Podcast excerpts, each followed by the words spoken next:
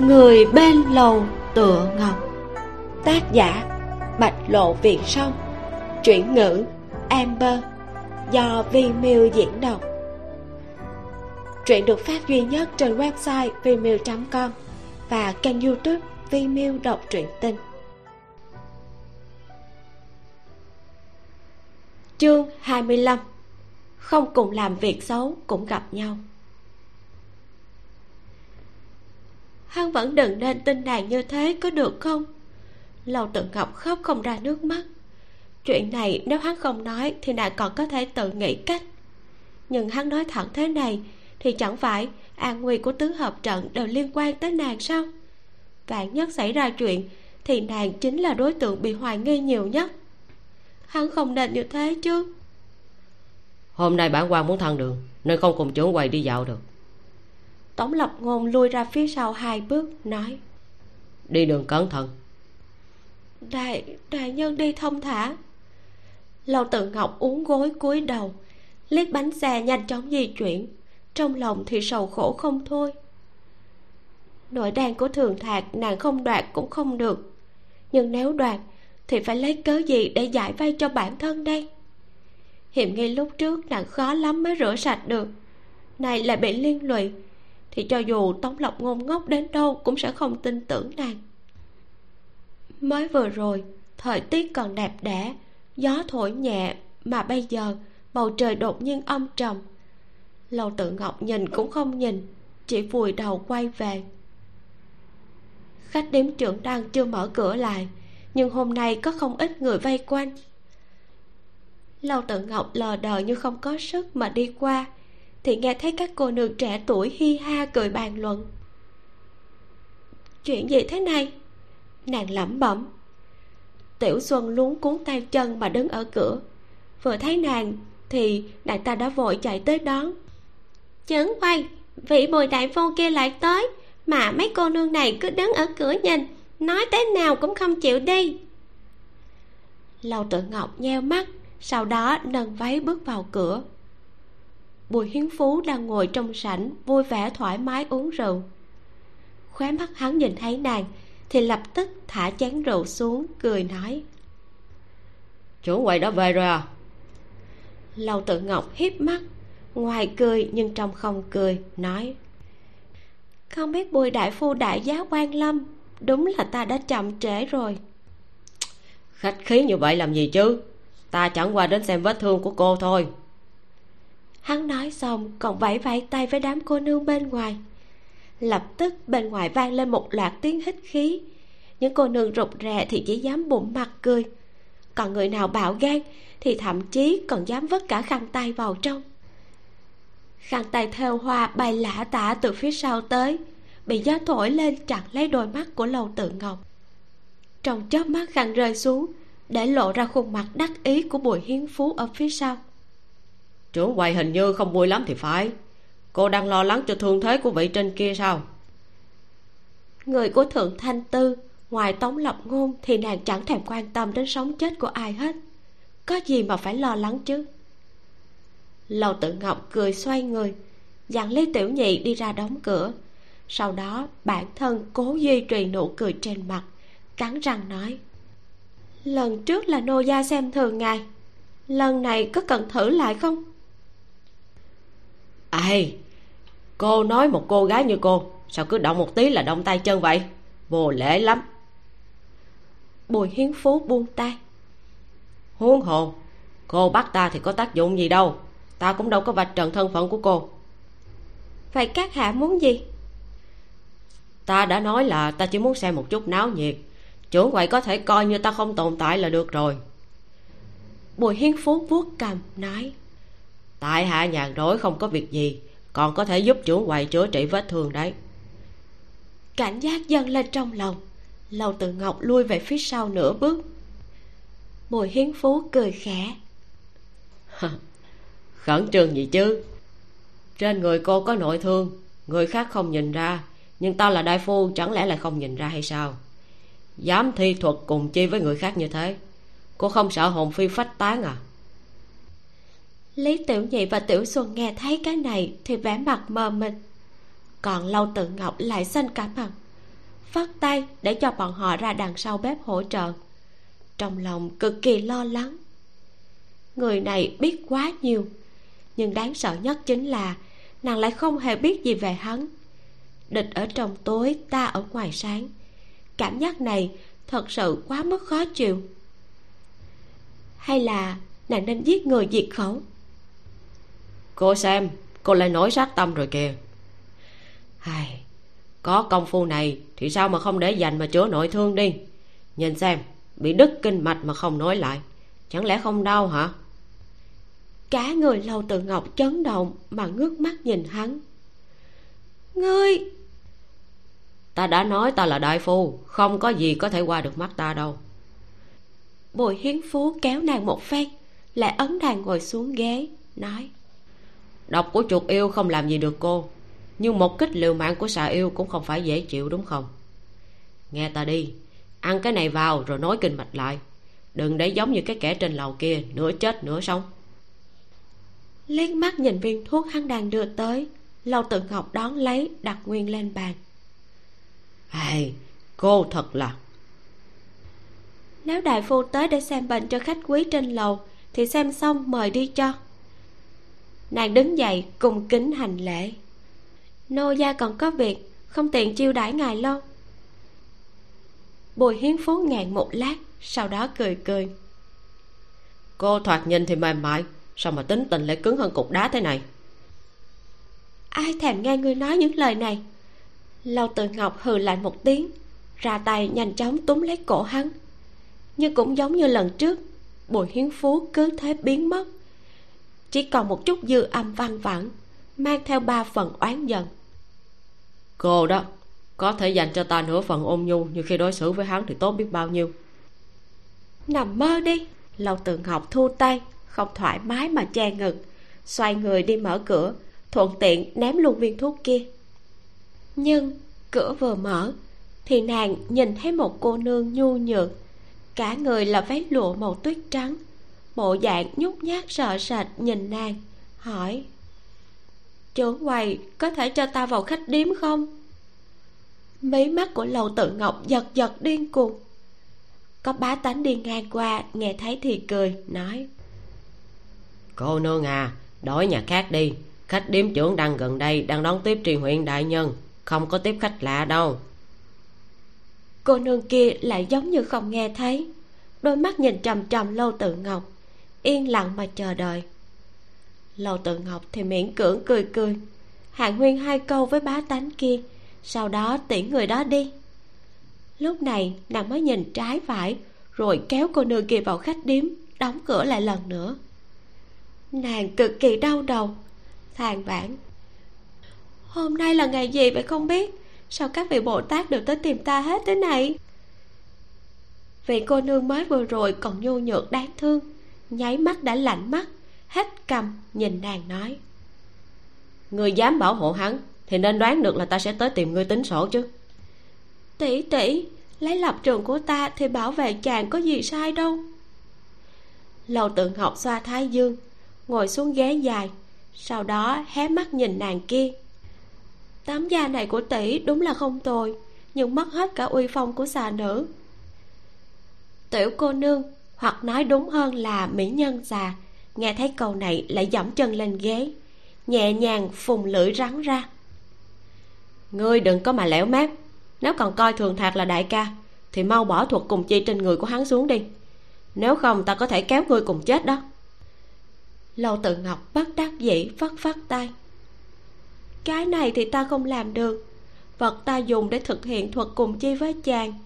Đừng nói là ta, cho dù thượng thạc đại ca còn sống cũng chẳng thể làm gì được.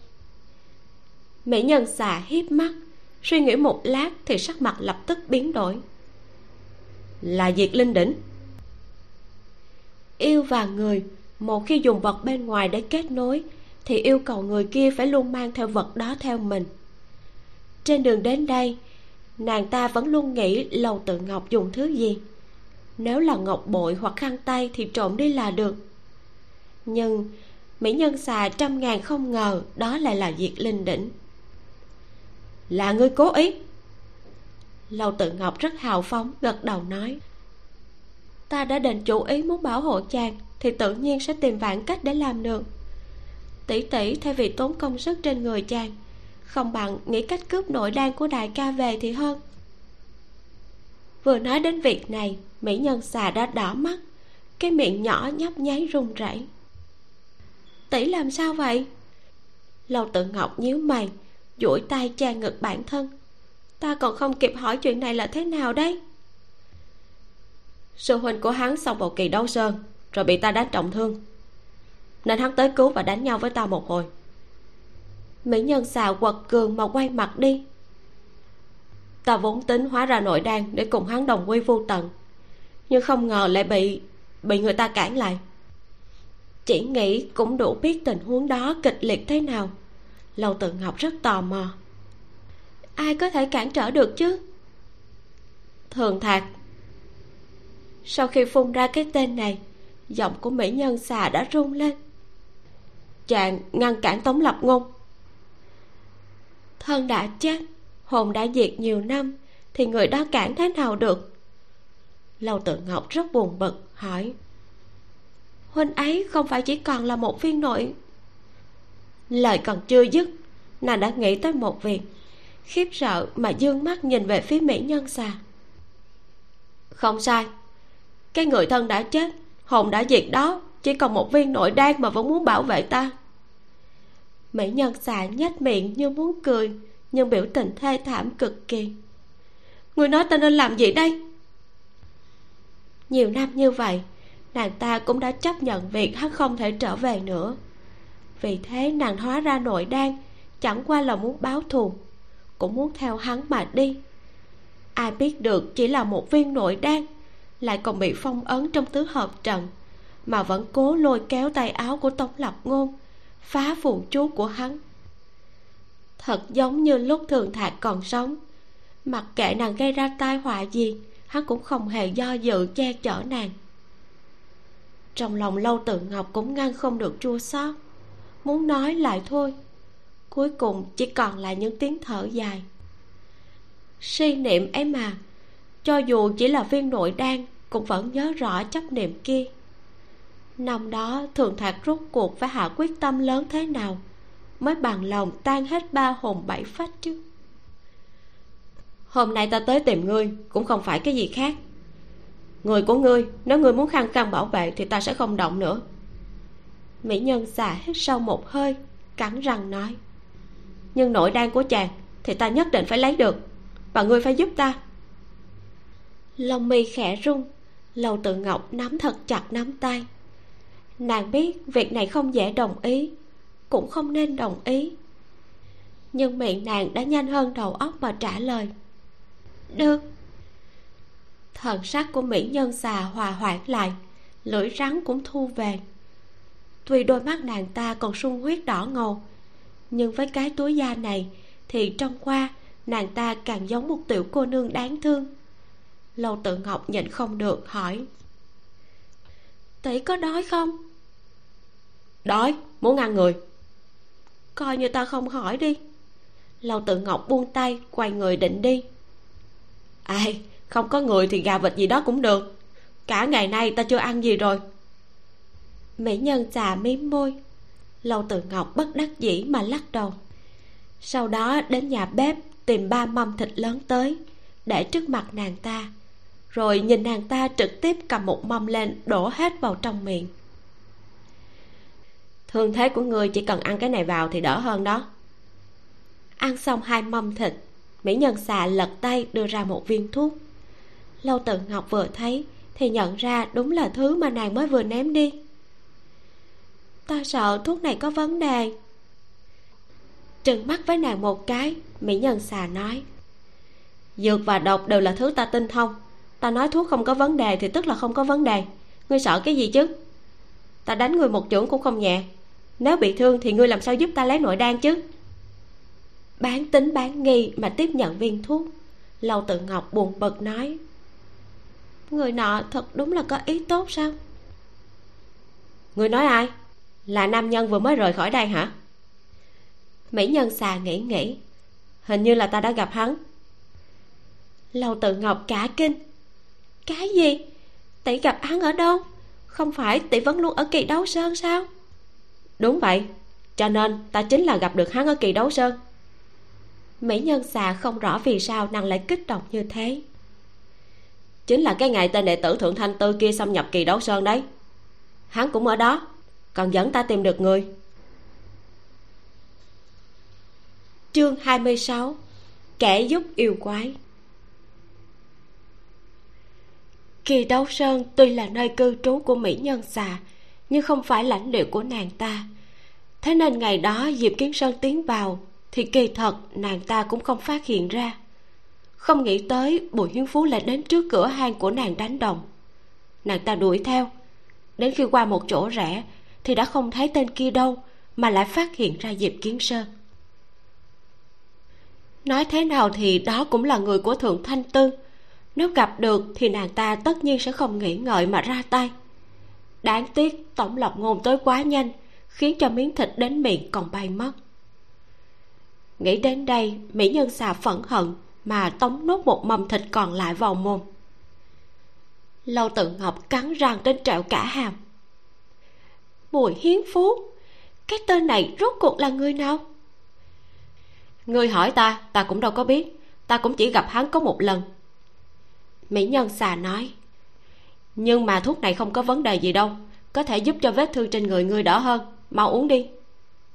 Lâu tự ngọc phẫn hận ném thuốc vào trong miệng nhai răng rắc. Nhai xong, nàng mới thấy đắng, vội nhăn mặt đi uống nước trà. Sau đó nàng hỏi, tỷ giấu được yêu khí trên người không? Mỹ nhân xà trợn mắt, hờn dỗi nói, tốt xấu gì ta cũng sống nhiều năm như thế. Chút bản lĩnh này, chả nhẽ còn không làm được sao? Vậy thì tỷ giấu kỹ đi ta sẽ để cho tỷ một phòng. Nghĩ một chút, lâu tự ngọc lại cảnh báo mỹ nhân xà chàng không phải là người dễ chọc đâu. Tỷ đừng có nhân đêm đến mà đánh lén gì đó. Ta đã đồng ý với ngươi là sẽ không động tới hắn mà. Ngươi còn sợ cái gì? Mỹ nhân xà phun lưỡi rắn, nói. Nhưng mà ngươi có cảm thấy lần này hắn rất kỳ quái hay không? Lúc trước hắn đâu có tu vi cao như thế này. Chỉ có lần này giống như là hắn đã được đả thông huyệt đạo nào đó vậy. Sắp đuổi kịp được một ngàn năm trước rồi. Đương nhiên, lâu từ ngọc cũng cảm thấy rất kỳ quái. Nhưng nghĩ không ra lý do là gì.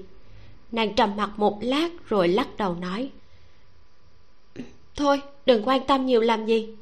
Thứ tỷ muốn ở trấn xa tiêu cục, nhưng bốn phía tiêu cục đều có bài trận. Tốt nhất là ngày mai tỷ chờ xe ra khỏi thành rồi đi cướp là được.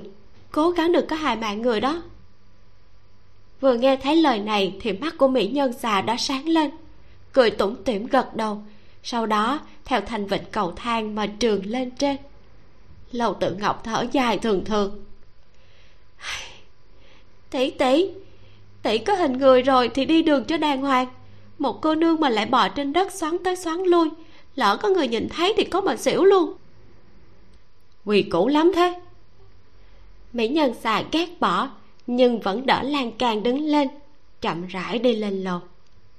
Lâu tự ngọc cũng trở về phòng. Sau khi vận khí điều tức nửa canh giờ, thì quả nhiên sắc mặt của nàng tốt hơn trước rất nhiều. Huyết mạch cả người cũng thông hơn. Thuốc của bùi hiến phú quả thật có hiệu quả. Nhìn sắc trời bên ngoài thì đã không còn sớm, nhưng tống lộc ngôn vẫn chưa trở về. Lâu tự ngọc nghĩ, cảm thấy bản thân đã từng này tuổi rồi không thể giống như tiểu cô nương ngày ngày dính lấy người khác. Người ta còn có công việc bận rộn, nàng cứ ở đây chờ là được rồi. Nhưng sau hai nén hương, nàng đã đứng trước cửa cổng đường của nha môn. Hôm nay, nha môn của huyện phù ngọc thăng đường, các vụ án không hiểu sao rất nhiều. Buổi sáng, tống lộc ngôn về nha môn, đến bây giờ hắn vẫn đang mặc quan phục, nghe mọi người bên dưới trình bày nhưng hắn lại không hề lộ ra một chút mệt mỏi nào. Đôi mắt vẫn chăm chú nhìn vào người đang nói chuyện khiến cho kẻ kia sợ đến run lên. Trên công đường không được nói dối. Dựa theo luật lệ nếu nói dối tức là có tội. Nguyên cáo run run rẩy rẩy chập đầu nói. Đại lão gia tiểu nhân không có nói dối mà. Vậy bản quan hỏi lại một lần nữa. Ngươi xác định phụ nhân này trộm tiền của ngươi mà ngươi lúc đó muốn bắt bà ta về chịu tội nên mới động tay chân. Dạ đúng, đúng vậy. Nhưng phụ nhân này trên người mặc tơ lụa thượng đẳng túi tiền của ngươi lại chỉ có nửa lượng bạc. Một phụ nhân như bà ta không phải lo ăn mặc vậy bà ta lấy chút tiền này của ngươi để làm gì? Tống lập ngôn cười lạnh. Cái này hợp lẽ thường sao? Cái này nói dối là có tội tội xúc phạm kèm theo tội đã thương người vô tội phải chịu phạt 30 gậy hoắc bộ đầu làm phiền. Dạ. Hoắc lương bước ra khỏi hàng. Chắp tay hành lễ sau đó sai người sắp xếp dụng cụ lập tức hành hình. Nguyên cáo kêu oan uổng thảm thiết bá tánh vây xem bên ngoài thì vỗ tay tỏ ý vui mừng. Lâu tự ngọc vừa nghe đã thấy có người nói tên ác ôn này là do viên phủ mua chuột chuyên môn đi tìm vị di nương kia gây phiền toái. Cái này không biết là do đấu đá gì, cuối cùng ầm ý tới tận công đường. Quá thật là khó coi. May mà đại nhân nhìn rõ mọi việc, trả lại công bằng cho vị di nương này. Ờ lâu như vậy, ở huyện chúng ta mới có một vị lão già làm theo phép công. Thẩm án minh bạch. Xe ngựa của viên gia chờ ở cửa nhà môn từ sáng sớm nhưng mà ngài ấy không cho vào đó. Thật là thống khoái. Thiện ác có báo, chân lý sẽ được sáng tỏ. Lâu tự ngọc nghe thấy thì giật mình. Nàng vẫn luôn cho rằng hắn tới huyện phù ngọc là để diệt yêu. Ai ngờ hắn làm huyện lệnh cũng ra dáng ra hình lắm chứ. Hoàn toàn không có lệ chút nào. Kỳ thật, trên người hắn cũng có thương tích chưa lành. Cho dù có linh dược của thượng thanh tư thì cũng khó tránh khỏi phải chịu đau lớn. Nhưng hiện tại, nàng chẳng nhìn thấy nửa phần khác thường trên người hắn. Nàng chỉ thấy biểu tình sắc bén uy nghiêm của một vị quan lão gia. Sau vụ án này, hắn về hậu viện nghỉ ngơi gần một nén nhang, sau đó lại thăng đường tiếp. Lâu tự ngọc thổn thức mà nhìn. Cảm thấy người này mang mũ quan lên thì bộ dáng thật sự thú vị. Tuấn lãng mang theo chính nghĩa lẫm liệt phía dưới mà có người hơi làm trò là hắn đã nhíu mày. Không cho ai chút mặt mũi nào, lập tức lôi ra đánh. Hắn phạt đánh khiến những kẻ kia phải chịu thành thật, thậm chí vừa hỏi đã nhận tội. Một khi xử xong một vụ án, hắn sẽ thả lỏng, giống như hoa quỳnh nở rộ, trong lúc vô tình lộ ra ôn nhu. Nhưng ôn nhu này chỉ lướt qua trong giây lát, sau đó hắn lại dương mắt làm vị tống đại nhân cương trực công chính trước kia nhìn hắn như thế, khiến lòng của lâu tự ngọc mềm mại thành một dòng nước. Kinh đường mộc vừa đập lên bàn, vụ án cuối cùng đã kết thúc. Tống lập ngôn nghiêm trang mà lui về phía sau thay quần áo, sau đó từ cửa hông chuẩn bị đi về khách điếm. Nhưng vừa đi tới bên cửa đã thấy có người nhảy ra, trong tay nàng cầm một bát canh gà nóng hầm hập. Nàng cười tủm tỉm nói, đại nhân vất vả rồi hương canh gà xuyên qua cái nắp bay tới. Cổ tống lập ngôn khẽ động. Ánh mắt nhìn từ bát canh gà đến trên mặt lâu tự ngọc. Sao chủ quầy lại tới đây? Nô gia nhàn rỗi quá không có việc gì thì tới xem ngài xử án.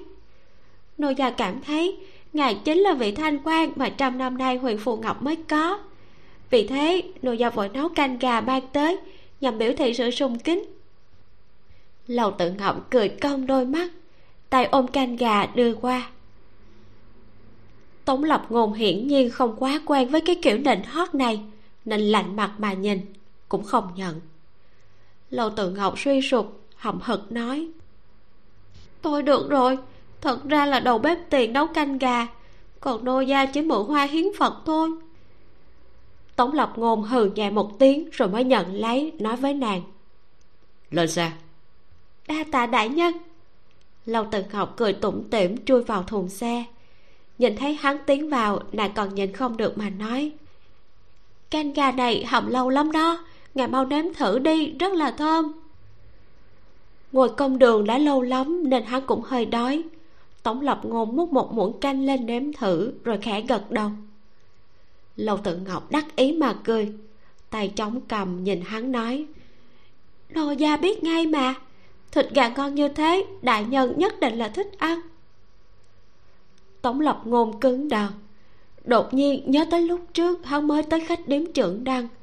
Không biết vì bắt bẻ nàng hay vì nguyên nhân khác, nên mới nói mình không thích ăn thịt gà. Biểu tình lúc đó của nàng giống như là biết rõ nên không thèm tin. Giống như nàng cực kỳ hiểu hắn vậy. Hiện giờ thấy hắn lộ dấu vết, nhưng nàng cũng không kinh ngạc chỉ giảo hoạt mang theo chút khoe khoang cận hơi nâng cầm lên. Thả cái thìa vào bát tổng lập ngôn nhìn nàng hỏi. Trưởng quầy có phải cô đã sớm biết bản quan không?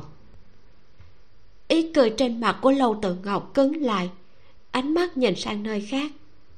Đại nhân nói đùa gì chứ? Nô gia chỉ là một nữ tử bình thường có thể có quan hệ gì với đại nhân được nếu có thì nô gia đã sớm nhận người rồi. Nhờ đại nhân quan tâm hơn không phải sao? Hắn lạnh lùng nói. Nói thật đi. Lâu tự ngọc méo máu tuổi thân học theo hắn nói. Nếu nói dối thì dựa theo luật phải phạt đánh mông đúng không? Nô gia biết nên nào dám nói láo trước mặt ngài. Tống lộc ngôn trầm mặt thu ánh mắt lại tiếp tục uống canh lúc này hắn mới từ từ nói. Ta cũng coi như là quen biết trưởng quầy một thời gian. Nếu có ẩn tình gì mong trưởng quầy sớm nói ra miễn về sau bị tội oan. Nô gia chắc chắn sẽ không dối gạt đại nhân gì. Nàng nhấc tay thề lại cười hì hì nói. Ngài uống nhiều một chút. Đại án đã điều tra xong khách đêm của cô ngày mai có thể khai trường lại. Vừa lúc nha môn cũng đã sửa xong bản quan đã dặn tống tuân ngày mai thu thập đồ đạc hồi phủ. Dạ. Lâu tự ngọc rũ mắt, không dám biểu lộ cảm xúc gì, chỉ ngoan ngoãn cười. Tống lập ngôn cũng không nhìn nàng nhiều, hắn chỉ lo uống canh, trong lòng lại nghĩ chuyện khác. Không khí đột nhiên có chút cổ quái, chờ tống lập ngôn phát hiện ra có chỗ nào không đúng, thì bọn họ đã về đến khách điếm trưởng đăng. Đại nhân nghỉ ngơi cho sớm lâu tự ngọc uống gối hành lễ với hắn. Tống lập ngôn nghiêng đầu nhìn nàng, muốn hỏi có phải nàng không vui hay không, nhưng lại cảm thấy không cần thiết. Hắn và nàng không có quan hệ gì đặc biệt. Huống hồ, hắn còn có câu đố chưa giải được. Ngày mai trần tướng sẽ được bày ra, trước lúc đó không nên đánh động tổng lộc ngôn xoay người đi lên lầu vào phòng của diệp kiến sơn thì phát hiện hắn đã tỉnh.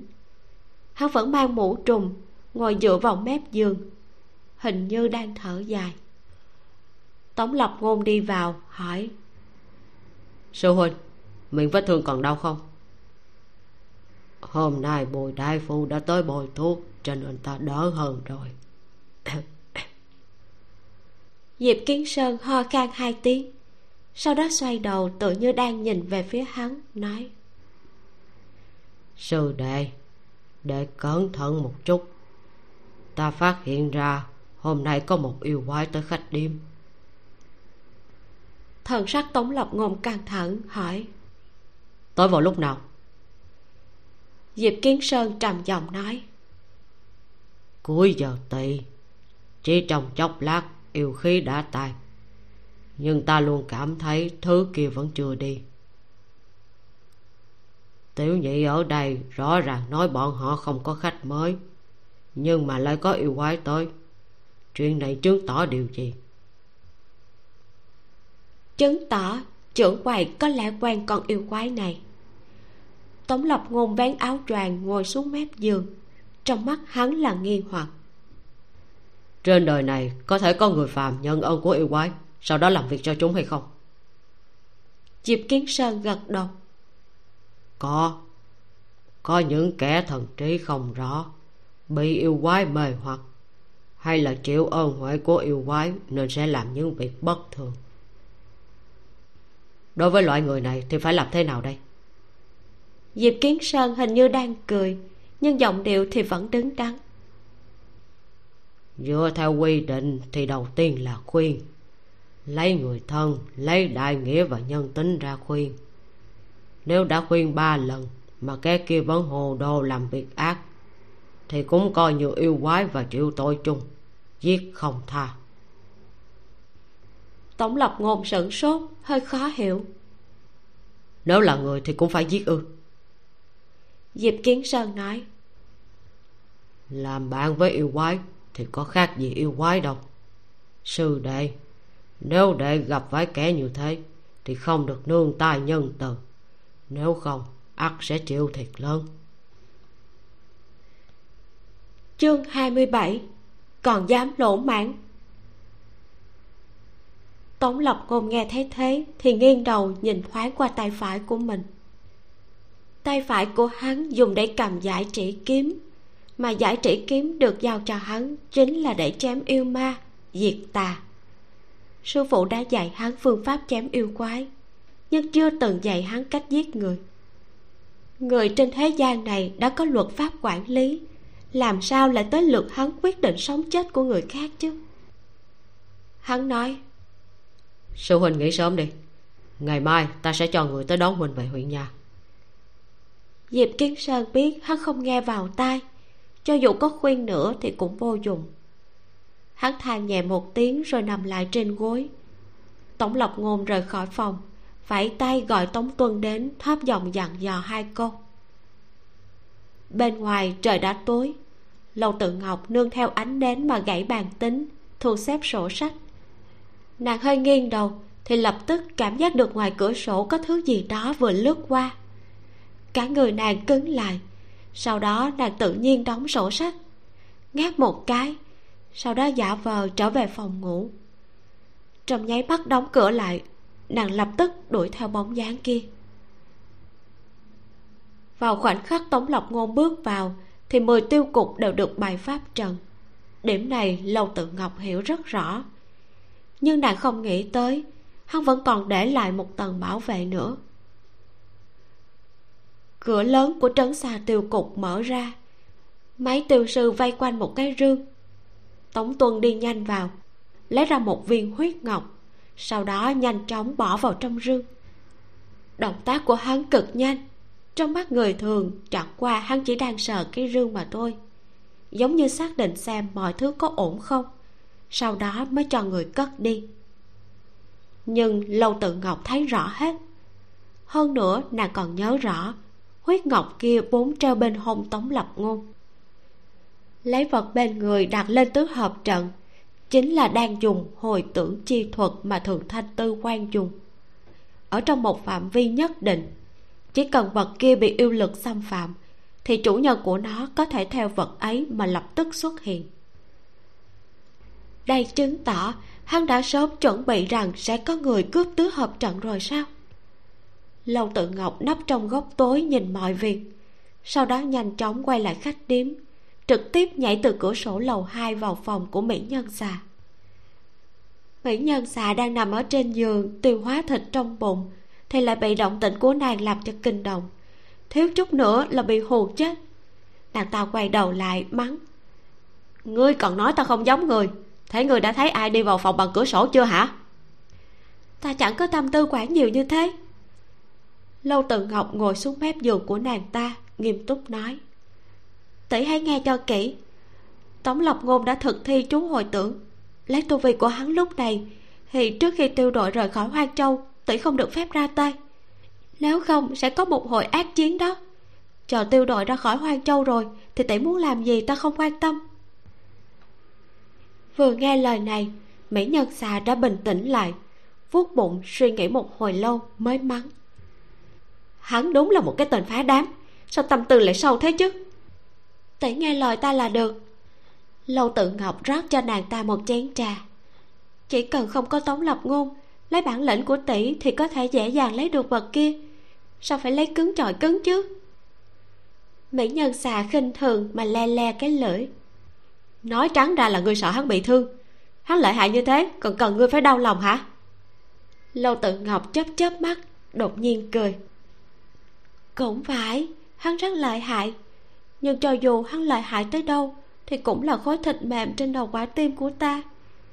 Hắn không sợ bị thương, không sợ đau, nhưng mà ta sợ. Loại lo lắng này đến chính nàng cũng biết là thừa. Hắn làm việc, làm sao mà tránh khỏi bị thương. Cho dù bị thương mất nửa cái mạng, hắn cũng sẽ không quan tâm. Vẫn sẽ ra tay, không chút để ý đến bản thân mình. Chỉ muốn làm sao để diệt yêu nhưng nàng không khống chế được bản thân mình. Ý nghĩ có ngốc nghếch ngây thơ tới đâu, chỉ cần liên quan đến hắn, thì đối với nàng chính là việc hợp tình hợp lý. Mỹ nhân xà ngạn họng, tức giận trừng mắt nhìn nàng. Nhưng nghĩ lại, cảm xúc này nàng ta cũng có thể hiểu được. Vì thế, mỹ nhân xà cũng không nói gì nữa.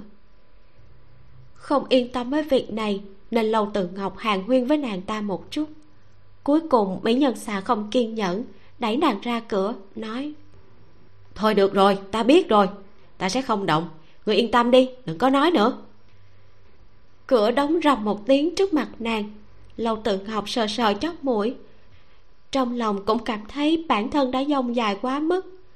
Nàng kẹp chặt cái đuôi, về phòng chuẩn bị cho việc khai trương khách điếm vào ngày mai. Đã là cuối tháng 7 nhưng khách điếm vẫn chưa có việc làm ăn nào. Khoản thu vào đúng là ít đến đáng thương. Đã thế, nàng lại còn phải nộp thuế đất. Mặt của lầu tự ngọc méo sệt nhăn thành quả mướp đắng. Ngày mai nàng cũng không định quản mỹ nhân xà kiếm tiền vẫn quan trọng hơn. Mặt trời đã mọc lên ở đàn đông. Huyện phù ngọc tắm mình trong nắng sớm nhưng một ngày này trên đường phố đông vui náo nhiệt hơn ngày thường. Khách điếm trưởng đằng đốt pháo vào giờ mão. Tiếng pháo bùm bùm vang lên. Đám trẻ còn che tai nhìn cảnh náo nhiệt mà vui vẻ. Tổng lộc ngôn mới vừa cất bước lập tức rụt chân về. Hắn nhíu mày hỏi.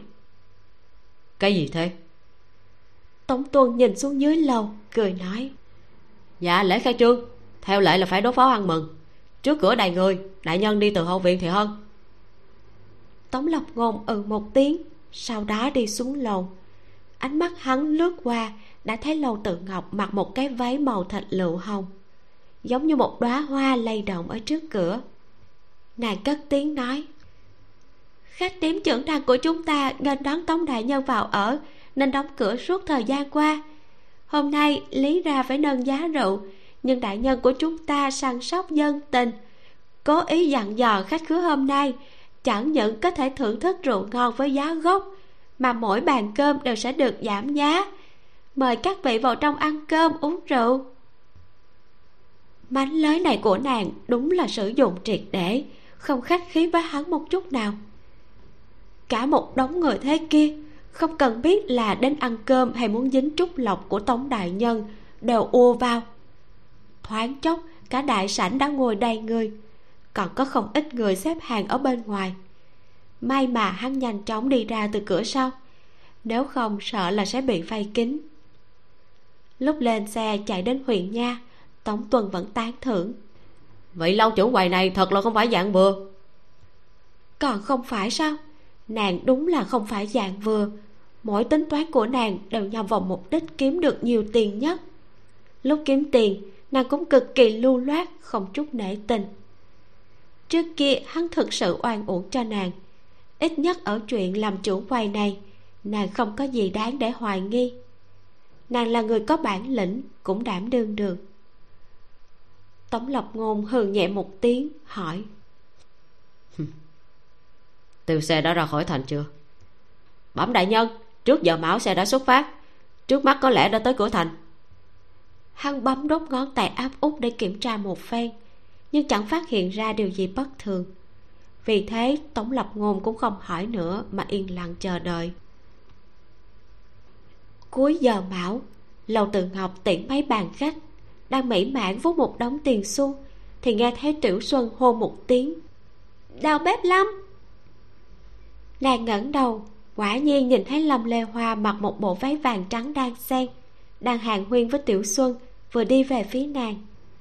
Nàng ta phóng mắt nhìn bốn phía, thấp giọng nói. Chủ tử, hình như có gì đó không thích hợp. Lâu tự ngọc cứng người, sau đó nhanh chóng lớn tiếng nói. Cuối cùng em cũng trở lại rồi, vừa lúc phòng bếp đang nhiều việc quá, mau tới giúp đi. Dứt lời, nàng bội lôi kéo lâm lê hoa đi về hậu viện. Mạnh vừa rơi xuống, thì những ồn ào phía trước đều bị ngăn lại lầu tự ngọc nhìn khắp mọi nơi, rồi mới mở miệng hỏi. Sao lại thế này hả?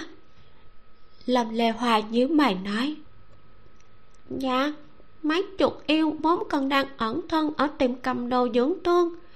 Ai biết được, giờ tí đêm qua bọn họ lại biến mất. Từ lần trước ngày tới, em và mộc trưởng quầy đã không dám nhốt bọn họ. Theo lý thuyết thì họ cũng nên đi nhưng sao có thể không nói lời nào mà đã đi như thế chứ?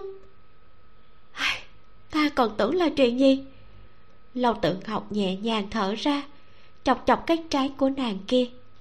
Bọn họ vốn nên rời khỏi huyện phù ngọc, bây giờ đi rồi là đúng, có gì phải sợ? Nhưng thôi được rồi, em mau tới phòng bếp hỗ trợ đi. Lâu tự ngọc xua tay, nói, người kia đã về huyện nha mấy ngày gần đây, chúng ta có thể nhẹ nhàng một chút. Buổi tối, ta sẽ bảo đầu bếp tiền làm một bàn rượu để cho em một bữa ngon. Lâm lê hoa còn muốn nói cái gì đó, nhưng thấy chủ tử hoàn toàn không lo lắng thì nàng cũng biểu môi, trút được gánh nặng đi ra sau bếp. Trấn xa tiêu cục có lá cờ màu đen, viền đỏ. Lúc này, lá cờ đang phần phật tung bay trong gió, rất có khí thế hai mươi tiêu sư đang vây quanh chiếc xe. Đừng nói sơn tặc, cho dù là người đi đường bình thường, nhìn thấy cũng phải đi đường vòng vì sợ mạo phạm. Mỹ nhân xà hóa thành một phụ nhân đi đường. Nàng ta ngồi ở trà lều, nhìn tiêu đội đi từ xa tới. Nàng ta chán chết, ngáp một cái. Âm thầm tính toán vị trí của trà lều tiếp theo là ở đâu. Tiêu đội này không nhanh không chậm bây giờ mới ra khỏi huyện phù ngọc. Muốn ra khỏi hoang châu thì chắc phải mất ba ngày nữa. Thật là phiền toái. Một vị tiêu đầu đi tới hô to. Trà tiểu nhị cho năm bình trà. Lại rót đầy mấy cái túi này đi. Trà tiểu nhị vội vàng dạ một tiếng rồi chạy tới. Đám tiêu sư ở tại chỗ uống trà rửa tay. Chỗ này là nơi dừng chân nghỉ ngơi thông thường cho nên mỹ nhân xà cũng không quá để ý. Nhưng trong nháy mắt này lại có chuyện phát sinh. Cách đó ba trượng, trên nền đất vàng bỗng nổi lên ba ụ đất, nhanh chóng tiến về phía tiêu xe. Những người ở đây đều là tiêu sư có kinh nghiệm. Tuy chưa thấy qua loại tập kích này, nhưng phản ứng cũng rất nhanh chóng. Bọn họ lập tức rút đao muốn chém mấy ụ đất kia. Ai biết, đao còn chưa tới gần thì ụ đất đã nổ tung vô số bóng đèn nhảy ra mang theo sát khí nhào về phía xe. Thứ gì thế này? Tiêu sư kêu thảm thiết cuốn quýt đuổi những bóng đen trên người mình đi. Tiêu đầu thấy thế thì rút đao đi bảo vệ hàng. Ai ngờ đối phương người đông thế mạnh hắn còn chưa kịp tiến lên đã bị hất văng ra. Móng vuốt bén nhọn phím ánh xanh lục bung về phía cái rương bằng gỗ đỏ trên xe. Mỹ nhân xà là người một lúc lâu mới thấy rõ người tới là ai nàng ta biến sắc tiến lên rống. Mau dừng tay! Nhưng lời này đã quá chậm. Móng vuốt chuột mang theo yêu khí đã chạm tới cái rương gỗ kia. Ánh sáng màu hồng đột nhiên sáng lóa. Huyết ngọc được giấu trong đó hóa ra trận đồ bát quái, trùm lên phía trên cái xe. Trận đồ lúc đầu chỉ lớn bằng lòng bàn tay, nhưng chớp mắt đã phình to ra bảy thước. Huyết sắc tràn từ trên đầu xuống, lưu chuyển vòng quanh nếu nhìn chăm chú thì sẽ thấy trong trận đồ kia có bóng người. Bóng người đó chậm chạp đi tới, mặt mày dần dần hiện lên rõ ràng. Trong tay hắn cầm một thanh trường kiếm, mũi kiếm phát sáng. Vốn đây là một cảnh tượng rất đẹp đẽ, nhưng kiếm hắn vừa lật thì sát khí cũng vọt tới, quét sạch mọi thứ. Đám chuột yêu cứng đờ tại chỗ, giống như không phản ứng lại. Mỹ nhân xà thì mặt trắng bệch bất chấp tất cả mà phóng đến chỗ cái xe muốn túm lấy một khe hở mà ra tay trước. Nhưng không đợi nàng ta đến gần thì giải trị kiếm lạnh băng đã vùng tới. Giọng nói lạnh nhạt của tống lập ngôn cũng vang lên. Còn dám lỗ mãn chương 28 nói thật. Hô hấp cứng lại mỹ nhân xà ngừng động tác chậm rãi đứng thẳng người. Nàng ta quay đầu trong mắt tràn đầy phẫn hận và không cam lòng. Chỉ một chút do dự nàng ta đã lập tức xé tan tấm da người hiện nguyên hình. Thân rắn che kính vảy đen hiện ra từ tấm da người rách nát, sau đó cuốn từng vòng lên cây cổ thụ bên cạnh. Vảy rắn lấp lánh màu đen dưới ánh mặt trời. Cây cổ thụ vang lên tiếng sàn sạc khiến cho da đầu người ta tê dại. Cái đầu rắn kia bỗng vươn tới trước mặt tống lộc ngôn, uy hiếp thè lưỡi rắn với hắn tống lộc ngôn nhìn nàng ta. Lại là ngươi. Vừa lúc ta cũng chấm dứt luôn việc chưa làm xong.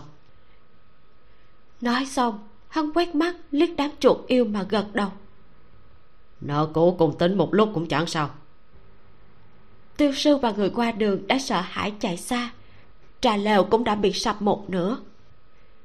Một đám chuột yêu lùi đến dưới tàn cây nơi mỹ nhân xà đang trú. Thành sảnh hóa thành hình người sợ hãi mà nhìn tống lập ngôn nhỏ giọng hỏi. Đây là chuyện gì? Hắn chạy ra từ đâu vậy? Mỹ nhân xà lạnh lùng hỏi. Ai cho các người cướp cái rương kia? Thanh sản dậm chân. Không phải nội đai của vương thượng ở trong đó sao? Sao lại là bảy cho dù hối hận cũng đã không kịp nữa rồi. Mỹ nhân xà lắc đầu, nhìn giải chỉ kiếm lóe bạch quan thầm nghĩ. Tiểu hồ ly à đây cũng không phải do ta nuốt lời lâu từ ngọc bận rộn suốt cả buổi lúc này đang ngã vào trên giường nghỉ ngơi. Nhưng giống như đột nhiên cảm giác được gì nàng lắc lỗ tai sau đó lập tức xoay người ngồi dậy. Cùng lúc đó làm lê hoa đẩy cửa ngã nhào vào trong phòng. Từ hình người thoáng chốc đã ngã thành con hồ ly lăn lông lóc một cái rồi nhảy lên giường nàng la eo éo. Chủ tử ngoại ô đánh nhau rồi. Cái gì lâu tự ngọc túm lấy cái đuôi của nàng ta nhấc lên. Ai đánh nhau với ai? Ra nữ và tóc đại nhân, còn có còn có chuột tộc trước mắt tối sầm, lâu tự ngọc có bình tĩnh đến mấy cũng không nhìn được xoa eo mà mắng. Ta đã nói bao nhiêu lần là không được động thủ trong địa phận hoang châu rồi mà. Chẳng nhẽ lời ta chỉ như gió thoảng bên tai chắc. Lâm lê hoa bị nàng rống sợ đến mức che vội tay lại, run run rẩy rẩy hỏi làm sao bây giờ ạ? Còn có thể làm sao bây giờ? Lâu tự ngọc nôn nóng đảo quanh trong phòng. Yêu quái nào cũng có sở trường riêng, đồng thời cũng có sở đoạn. Hồ ly giỏi biến hình, giỏi miệng lưỡi, nhưng không giỏi di chuyển đường xa, không thể nháy mắt chạy ra ngàn dặm chờ này cưỡi ngựa đuổi tới đó thì sợ là nhặt xác cũng không kịp. Đúng lúc này, nàng đột nhiên nhớ đến một thứ vội vàng mở ngăn tủ phủ đầy bụi ở đầu giường, lấy ra một lá bùa. Tống thanh huyền lúc còn sống cực kỳ am hiểu chế tạo bùa. Loại bùa chú hiếm lạ cổ quái nào cũng đều do hắn làm ra. Nàng từng oán giận đường đi đến huyện quá xa thế là người nọ không nói một lời, đã chế ra lá bùa ngàn dặm, lạnh nhạt ném cho nàng. Đại khái là ánh mắt của hắn lúc đó quá thú vị, nên lá bùa này nàng vẫn tiếc không dám dùng tình nguyện ngồi xe ngựa cả ngày cũng ôm nó vào trong lòng. Không nghĩ tới, đến hôm nay lại phát huy công dụng. Lâu tự ngọc hít sâu một hơi, sau đó đốt lá bùa. Ánh lửa vừa lên thì nàng nghe thấy có tiếng ai đang cười. Tiếng cười đó quen thuộc đến mức cổ nàng nghẹn lại. Nhưng chỉ chớp mắt tiếng cười đã tan đi. Cảnh vật trước mắt nàng dần hư ảo, giống như một bức tranh thêu bị bung chỉ cứ thế mơ hồ tản ra. Mùi máu yêu gây mũi tỏa khắp cánh rừng ở ngoài ô, khiến cho đồng đạo yêu quái cấp thấp đến kiếm ăn. Nhưng một khi đến gần khoảng cách mười trượng, thì tiểu yêu lập tức bị đẩy lùi ra. Những con tham lam không bị dọa, cứ khăng khăng muốn vào thì lập tức biến thành một bãi máu loạn. Mỹ nhân xà vẫn đứng vững trước mặt tống lập ngôn. Tuy khóe miệng nàng ta có máu, nhưng vẫn không lùi nửa bước trên đỉnh đầu của nàng ta là pháp bảo của xà yêu tộc vô nha. Lúc này, nó đang tỏa ánh sáng tím đối chọi với ánh sáng trắng của diệt linh đỉnh. Hai bên đều có tu vi ngang nhau, nhưng tống lập ngôn vẫn còn sức cầm giải trị kiếm đồng thủ với nàng ta, khiến cho mỹ nhân xà phải cố hết sức mới chống đỡ được. Bọn họ bên này đông hơn, thanh sảnh và hắc ngọc đều giúp nàng ta chống đỡ giải trị kiếm. Nhưng thanh sảnh đã tổn thương nguyên khí hắc ngọc lại không đủ tu vi, nên một nhát kiếm cuối cùng hai người không đón được, đều bị đánh bay ra xa, không ngừng nôn ra máu. Kiếm quang trắng như tuyết lập tức đâm về phía bảy tấc của mỹ nhân xà. Trong mắt mỹ nhân xà chiếu ra bóng dáng hắn. Nàng ta cũng không loạn, ngược lại ngầm thủ thế. Nàng ta đã tính toán tốt, diệt linh đỉnh đã không còn ở trên người hắn. Một kích này lâu tự ngọc không thể chịu thay cho hắn nữa chỉ cần hắn đến gần một chút, thì nàng ta sẽ phun ra nội đan cùng kéo hắn xuống địa ngục. Gần chút, gần thêm chút nữa. Bạch quan đã đến rất gần tổng lập ngôn mắt lạnh giơ tay. Đang chuẩn bị trút toàn bộ tu vi xuống một chiêu này, thì đột nhiên có một luồng yêu khí cường đại vọt đến từ bên cạnh. Lúc này, hai mặt đều là địch. Tổng lập ngôn rũ mắt, chỉ trong chốc lát đã quyết đoán lùi lại ba bước sườn kiếm chém về phía luồng yêu khí đó. Một đoàn chứng khí màu hồng nhạt không biết bọc thứ gì bên trong đang ngăn trước mặt mỹ nhân xà. Luồng khí đó vừa đứng yên thì lập tức run rẩy máu vẩy ra. Tống lập ngôn nhíu mày cầm kiếm hỏi. Người nào? Yêu khí quen thuộc này hắn không biết nhưng mỹ nhân xà lại biết. Nhưng cái người cường đại kia sao hơi thở lại hỗn độn thành cái dạng này một âm thanh quái dị truyền ra từ luồng yêu khí kia. Tẩy mau đi đi nhanh lên. Nhưng nội đan. Gấp cái gì? Núi xanh còn thì lao gì không có củi đốt? Cũng có lý.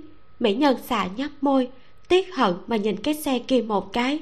Sau đó nương theo sự che chở của nàng mà biến nhỏ nguyên hình trốn vào bụi cỏ. Thanh sảnh và hắc ngọc thấy thế cũng nhanh chóng bỏ trốn. Tống lập ngôn trầm mặt nâng tay áo lên tung dây trói yêu ra. Luồng yêu khí kia lập tức cản hắn lại. Nhưng chỉ sợ dây trói yêu này đã đủ đẩy nàng lùi vài bước, máu dưới chân càng đậm hơn. Ngoài ý muốn là, lúc này tống lập ngôn lại thu tay nhìn về phía thứ kia. Trong mắt có cảm xúc phức tạp. Thật lâu sau, hắn nhắm mắt lại, mỉm cười. Luồng yêu khí màu hồng kia đột nhiên run rẩy, quay đầu muốn chạy nhưng năm sợi dây trói yêu đã vọt tới chặn hết mọi đường. Nàng ngẩn ra, dương mắt đã thấy hắn đi về phía mình. Ủng đen dẫm lên máu của nàng, nhẹ nhàng vang lên một tiếng bẹp, giống như đang dẫm lên nước mưa. Nàng giãy dụa muốn trốn khỏi dây trói yêu, nhưng không hiểu sao nàng không dùng được pháp lực. Lúc mạnh mẽ vận lực còn khiến cho máu càng chảy nhiều hơn. Sao lại là cô? Tống lập ngôn đi tới trước mặt nàng cúi đầu nhìn nàng. Còn người nghiêm túc lạnh nhạt còn có một tia hoang mang bị đè nén. Không phải cô bảo ta tin tưởng cô sao? Chướng quay. Mấy chữ cuối vừa nói ra thì cả người lâu tự ngọc chấn động mạnh. Trong mắt nàng có chút tan rã ngửa đầu thì phát hiện chướng khí mình tạo ra đã bị hắn vung tay áo xóa sạch trước mặt là bóng dáng nàng quen thuộc. Nhưng nàng không sao thấy rõ được. Sao lại như thế này? Lúc nàng đến còn tốt mà. Sao vừa dùng yêu khí thì lục phủ ngũ tạng đã như xoắn lại thành một cục thế này? Cô có biết vì sao mình không dùng được pháp lực hay không? Tống lập ngôn nhẹ giọng hỏi. Lâu tự ngọc mê man nhìn hắn sau đó ngơ ngác mà lắc đầu là vì bánh gạo nếp hôm trước ta đưa cho cô. Trong đó có đoạn yêu phù ngực của lâu tự ngọc đau xót. Môi lập tức trở nên trắng bệch. Nàng nhìn hắn, há mồm muốn nói cái gì, nhưng vừa định mở miệng thì phải cố nuốt một ngụm máu vào trong. Đoạn yêu phù đoạn yêu phù nó ẩn nút trong người yêu quái, hạn chế pháp lực của yêu quái chỉ cần ký chủ không sử dụng yêu lực thì sẽ không sao. Nhưng một khi mạnh mẽ phá chú thì lục phủ ngũ tạng đều sẽ bị tổn thương, thất khiếu đổ máu cho tới chết. Đây là bùa chú tống thanh huyền tạo ra năm đó, để đối phó với yêu quái cử phụ đại gian đại ác. Cuối cùng, cử phụ chết trong sự dạy dùa của chính mình. Nàng cảm thấy bùa chú này quá mức tàn nhẫn, nên náo loạn một hồi cuối cùng hắn nói sau này ta sẽ không bao giờ dùng nó nữa. Thứ hắn nói không bao giờ dùng nữa bây giờ lại được dùng trên người nàng. Lâu tự ngọc muốn cười nhưng không thể nào cười nổi. Mặc dù biết người này chẳng nhớ rõ cái gì nhưng nàng vẫn cảm thấy khổ sở khổ sở muốn chết. Bánh gạo nếp ăn ngon như thế sao đại nhân lại nỡ bỏ thêm phụ chú trong đó chứ? Nàng thấp giọng lẩm bẩm giống như đang hỏi hắn lại giống như đang lẩm bẩm lầu bầu. Tổng lộc ngôn mắt lạnh nhìn nàng nói lâu trưởng quầy chỉ muốn nói những lời này thôi sao? Vậy đại nhân muốn nghe cái gì? Răng môi nàng đều làm máu lúc cười với hắn thì cả miệng đều làm máu. Muốn nô gia phải hát dân ca nữa sao rõ ràng, lời nói dối của nàng đã bị vạch trần. Cũng rõ ràng là nàng lừa hắn trước. Sao nàng lại có biểu tình này? Giống như hắn không phải đang bắt yêu, mà đang làm chuyện xấu gì đó trời đất không tha. Tổng lập ngôn nhìn không rõ.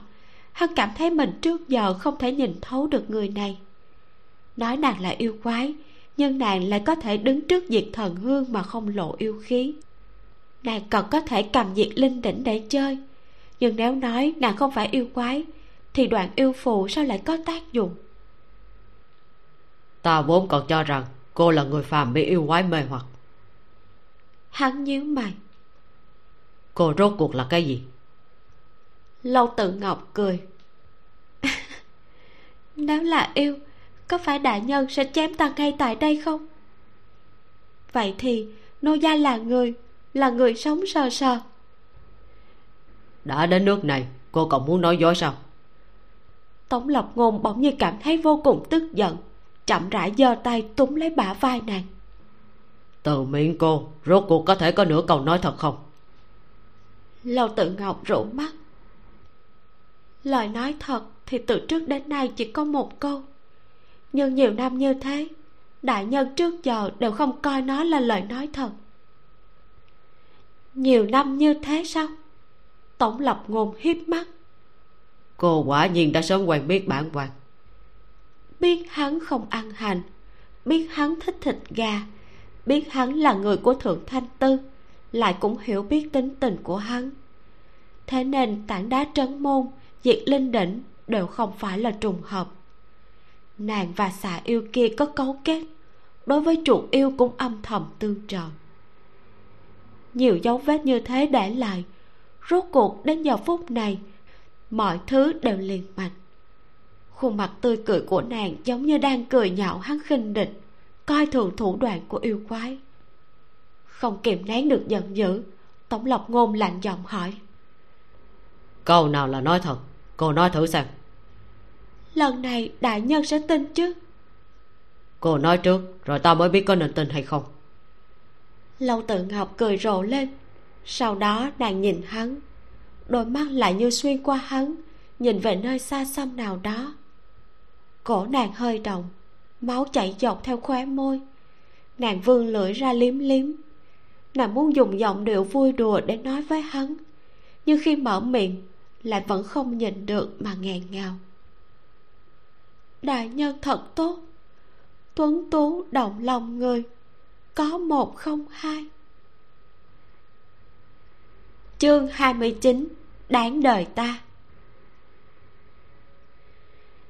Trong mắt nàng từ trước đến nay, hắn đều là tốt nhất. Như núi xanh nước trong, như mây hồng tuyết trắng, hắn là màu sắc duy nhất trên thế gian này. Cho dù mỗi một đời hắn đều quên mất nàng, hoài nghi nàng, thì nàng vẫn nhìn không được mà tiến lên trước mặt hắn tham lam mà nhìn ngắm gương mặt hắn. Bánh gạo nếp mà hắn cho nàng vẫn ăn ngon như 80 năm trước. Chẳng qua lúc này, hắn lại bỏ thêm thứ không nên bỏ vào. Hắn cũng không cố ý, nàng cũng không có lý gì mà đi oán hận hắn. Nhưng nhìn ánh mắt hờ hững của hắn lâu tự ngọc vẫn cảm thấy trong lòng đau đớn, giống như trái tim bị đoạn yêu phụ xé nát. Đại nhân không tin đúng không?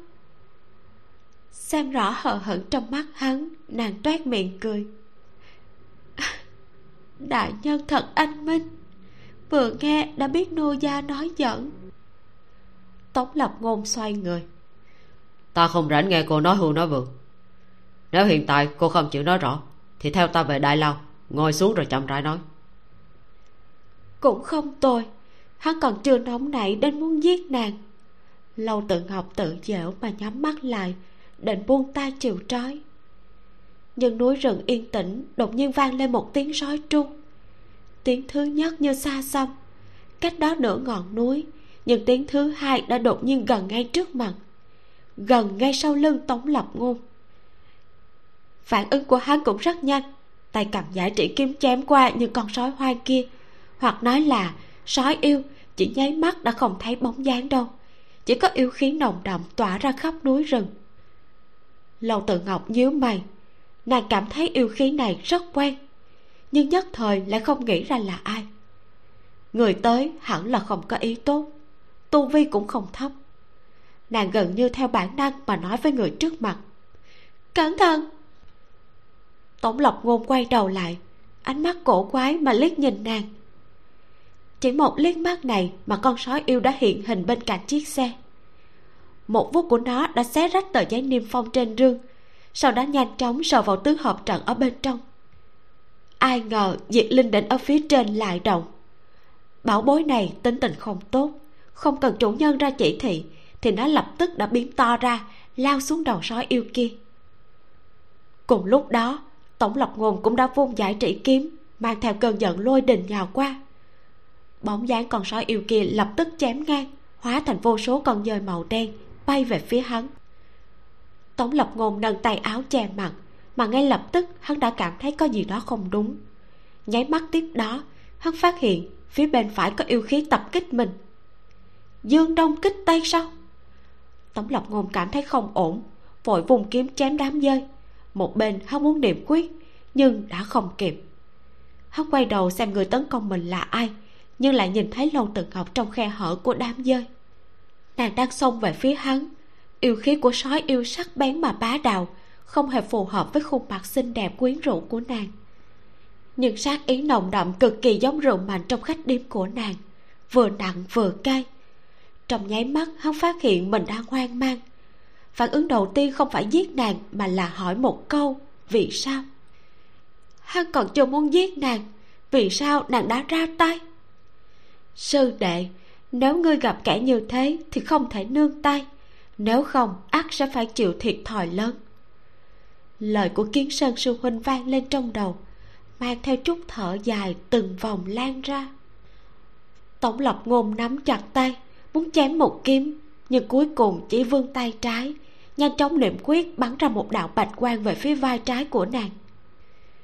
Cả người lâu tự ngọc cứng đờ nhưng vẫn không ngừng lại mà tiếp tục xông về phía hắn. Thần sắc trên mặt nàng có chút khẩn trương, nhưng nụ cười vẫn thường trực trên môi. Đáng đợi ta! Nàng thở dài. Tổng lập ngôn nhíu mày, cảm thấy có chỗ nào đó không thích hợp. Mãi đến khi ánh sáng màu vàng nổ tung phía sau nàng, vô số lưu liên nho nhỏ bắn qua sườn mặt, thì hắn mới nhận ra không đúng chỗ nào hắn cứng đầu mà duỗi tay đón được người đang ngã xuống.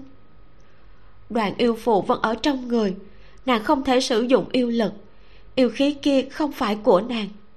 Lâu tự ngọc chỉ muốn trắng thay hắn.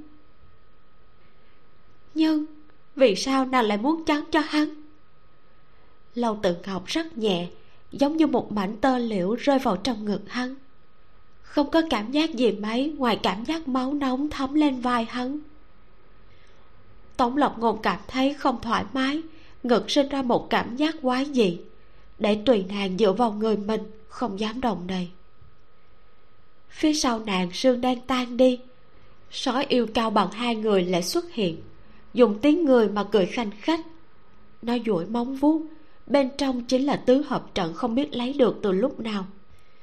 Trong con mắt xanh rực là bóng dáng cứng đờ của tống lập ngôn nó ưu nhã không người hành lễ như con người nói với hắn. Đa tạ ngươi tổng lập ngôn không thèm nhìn đã chém một kiếm qua. Sói yêu cũng vẫn đứng đó cả người biến thành ảo ảnh.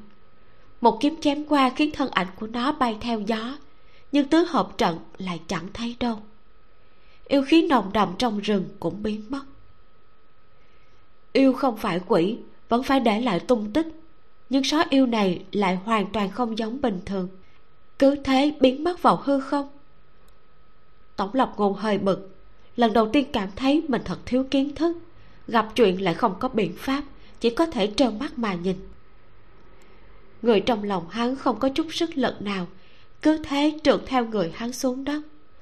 Tổng lộc ngôn duỗi tay ôm nàng, thoáng suy nghĩ. Sau đó giơ tay, bóp cho miệng nàng há ra. Kế tiếp hắn cúi người phủ lên. Đoàn yêu phù hóa thành một viên châu màu vàng theo lực đạo của hắn mà trôi lên từ yết hầu nàng. Cuối cùng lăn ra ngoài, nện trên mặt đất thành một bãi máu loạn. Tổng lập ngồm ngẩng đầu, môi mỏng dính máu của nàng khiến hắn nhìn có phần yêu giả nhưng ánh mắt vẫn lạnh nhạt như cũ. Nếu đã có yêu pháp, thì tự mình chữa thương đi, đừng có giả chết lâu từ ngọc vẫn an tĩnh nằm trên khuỷu tay hắn. Hơi thở cũng không có. Tổng lộc ngôn dừng một chút, cảm thấy có lẽ yêu khí của nàng vừa vặn không thể chữa thương.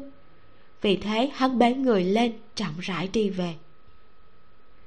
Cũng không phải tự nhiên hắn nổi thiện tâm, chỉ là trên người lâu tự ngọc có quá nhiều bí mật mà hắn muốn biết. Trước khi biết được chân tướng, thì hắn không thể cứ để nàng chết đi. Một đòn của sói yêu kia không nặng trên người nàng phần lớn là đoàn yêu phù phản vệ mà thôi. Một khi đoàn yêu phù đã được bỏ, thì chỉ cần tìm chút biện pháp chữa trị là tốt rồi. Nàng mặc một thân váy áo màu thạch lựu mà hắn từng nhìn thấy ở khách điếm sáng nay. Làn váy tung bay trong gió, vô cùng bắt mắt. Tiếc là bây giờ váy nàng dây đầy máu, mùi thật sự khó chịu. Không biết lúc này tỉnh lại sẽ đau lòng vì bị thương hay đau lòng vì mất tiền mua váy mới đây? Đại nhân. Tống tuân đánh xe tới nửa đường thì gặp hắn vì thế vội vàng nhảy xuống xe đón. Vừa thấy người trong ngực hắn thì tống tuân khiếp sợ hỏi lâu chủ quậy đã xảy ra chuyện gì sao? Sao nàng ấy lại bị trói bằng dây trói yêu? Trước tiên lên xe về huyện nhà cái đã cho người mời bùi đại phu qua đây một chuyến. Tống lập ngôn ôm nàng ngồi vào trong xe lại nhìn nhìn dây trói yêu trên người nàng lắc đầu. Yêu quái quỷ kế đà đoan. Dây này trước tiên cứ để thế này đã. Tổng tuần vô cùng kinh ngạc. Lâu trưởng quầy không phải người sao? Thế nào lại biến thành yêu quái rồi? Đại nhân nhà mình đầy người đầy mặt đều là máu là sao? Mà tứ hợp trận đang ở chỗ nào? Trong lòng hắn có vô số câu hỏi nhưng đại nhân nhà mình hiển nhiên không muốn nói nên tống tuân đành ngoan ngoãn cầm miệng. Sau đó đánh xe thật nhanh trở về nha môn. Đại nhân có cần đem lâu chủ quầy giải tới đại lao không? Không cần nhốt trong viện của ta là được. Tổng lập ngôn ôm người đi vào trong phòng. Vừa vào cửa đã đặt nàng xuống giường. Nghĩ một lúc lại bày ra ba trận pháp. Sau khi tính toán pháp lực của nàng hắn lại bày thêm hai cái nữa việc hôm nay khiến hắn khắc sâu một điều, tuyệt đối không được xem thường thủ đoạn của yêu quái. Nhưng hắn ngồi bên mép giường, nhìn khuôn mặt trắng bệch của lâu tự ngọc thì lại trầm mặt thật lâu, sau đó nhẹ nhàng rút đi một cái pháp trận nhỏ nhất. Rất nhanh, bùi hiến phú đã tới, vừa bước vào đã cười nói, ai lại bệnh thế? Mỗi ngày đều không cho ta nghỉ ngơi tống lập ngôn nhường chỗ cho hắn lại chỉ vào người trên giường. Ý cười cứng lại bùi hiến phú kinh ngạc mà ngó trái ngó phải. Đại nhân đây chỉ là một người thường sao phải dùng nhiều pháp trận như thế hả? Người thường sao? Tổng lập ngôn lắc đầu. Nàng biết yêu pháp. Biết yêu pháp đâu nhất định là yêu quái. Bùi hiến phú phất tay áo ngồi xuống sau đó bắt mạch cho nàng vừa nói. Thế gian này cũng sẽ có người dùng yêu pháp. Chẳng qua là ngài chưa thấy thôi. Sau khi thầm mạch hắn mới giật mình. Sao ba hồn bảy phách đều tan rồi? Trong lòng tống lập ngôn trầm xuống. Hắn nhíu mày nói. Nàng bị đoạn yêu phù phản vậy còn chẳng thay ta một kích của sói yêu cho nên mới ngất xỉu. Ngất xỉu và tan hồn có thể là một chuyện sao? Ngài nhìn xem hơi thở cũng không còn nữa vẻ mặt của bùi hiến phú nôn nóng vội đứng lên đi đi lại lại hai vòng trong phòng thở dài thường thực tổng lộc ngôn hỏi còn cứu được không? Bùi hiến phú nghiêng đầu nhìn hắn. Đại nhân muốn cứu nạn. Tống lộc ngôn nói có thể cứu thì đương nhiên phải cứu. Người này còn giấu rất nhiều việc mà ta muốn biết. Bùi hiến phú đáp nàng dùng yêu pháp trên người có yêu khí đủ để nàng chống bảy ngày trong bảy ngày này chỉ cần đại nhân tìm được một loại thảo dược gọi là xà gan thảo cho nàng ăn vào thì sẽ cứu chữa được. Hắn chần chờ nói. Nhưng mà ta phải nói trước thảo dược kia ở bên trong kỳ đấu sơn có xà nữ trong coi không dễ dàng lấy được đâu. Xà gan thảo? Trong mắt tổng lập ngôn là nghi hoặc. Đang muốn hỏi thêm thì bùi hiến phú đã dở sách y ra tìm lấy một tờ rồi xé xuống đưa cho hắn ngài dựa vào cái này mà tìm. Đón lấy tờ giấy kia tổng lập ngôn cẩn thận xem xét. Nhưng vào lúc này ngón tay của người trên giường chợt động. Có điều hắn quá tập trung vào tờ giấy kia nên không phát hiện ra. Tính toán đường đi xong hắn gọi tống tuần ra ngoài bắt đầu thương lượng việc xử lý công vụ trong nha môn. Ngươi muốn làm gì? Lâu tự ngọc rõ ràng đã tỉnh nhưng lại bị một cổ ngoại lực đè nặng không thể nhúc nhích. Nàng bất đắc dĩ lấy hồn âm mở miệng, mắng tên lăng trung chết bầm kia. Thần sắc lo lắng trên mặt của bùi hiến phú hơi tan đi. Hắn rũ mắt, cười như không cười, điểm lên pháp trận trên người nàng, khiến nó hơi sáng lên. Ta giúp người giấu giếm thân phận, ngươi không cảm kích ta còn vấn tội ta là sao? Lòng tốt đúng là không được đền đáp mà hắn ai oán mà biểu môi. Để chàng đi tìm xà gan thảo mà tốt bụng cái nỗi gì? Gân xanh trên mu bàn tay lâu tự ngọc nổi lên. Nhưng nguyên khí đại thương nên nàng hoàn toàn không phá được kiềm chế của người này chỉ có thể phẫn nộ mà gào. Thả ta ra! Không phải cô rất thích hắn sao? Bùi hiến phú ồn nhu xoa xoa vết máu trên mặt cho nàng ta cho cô cơ hội được sớm chịu ở bên hắn bảy ngày mà cô còn không vừa lòng sao? Đê tiện!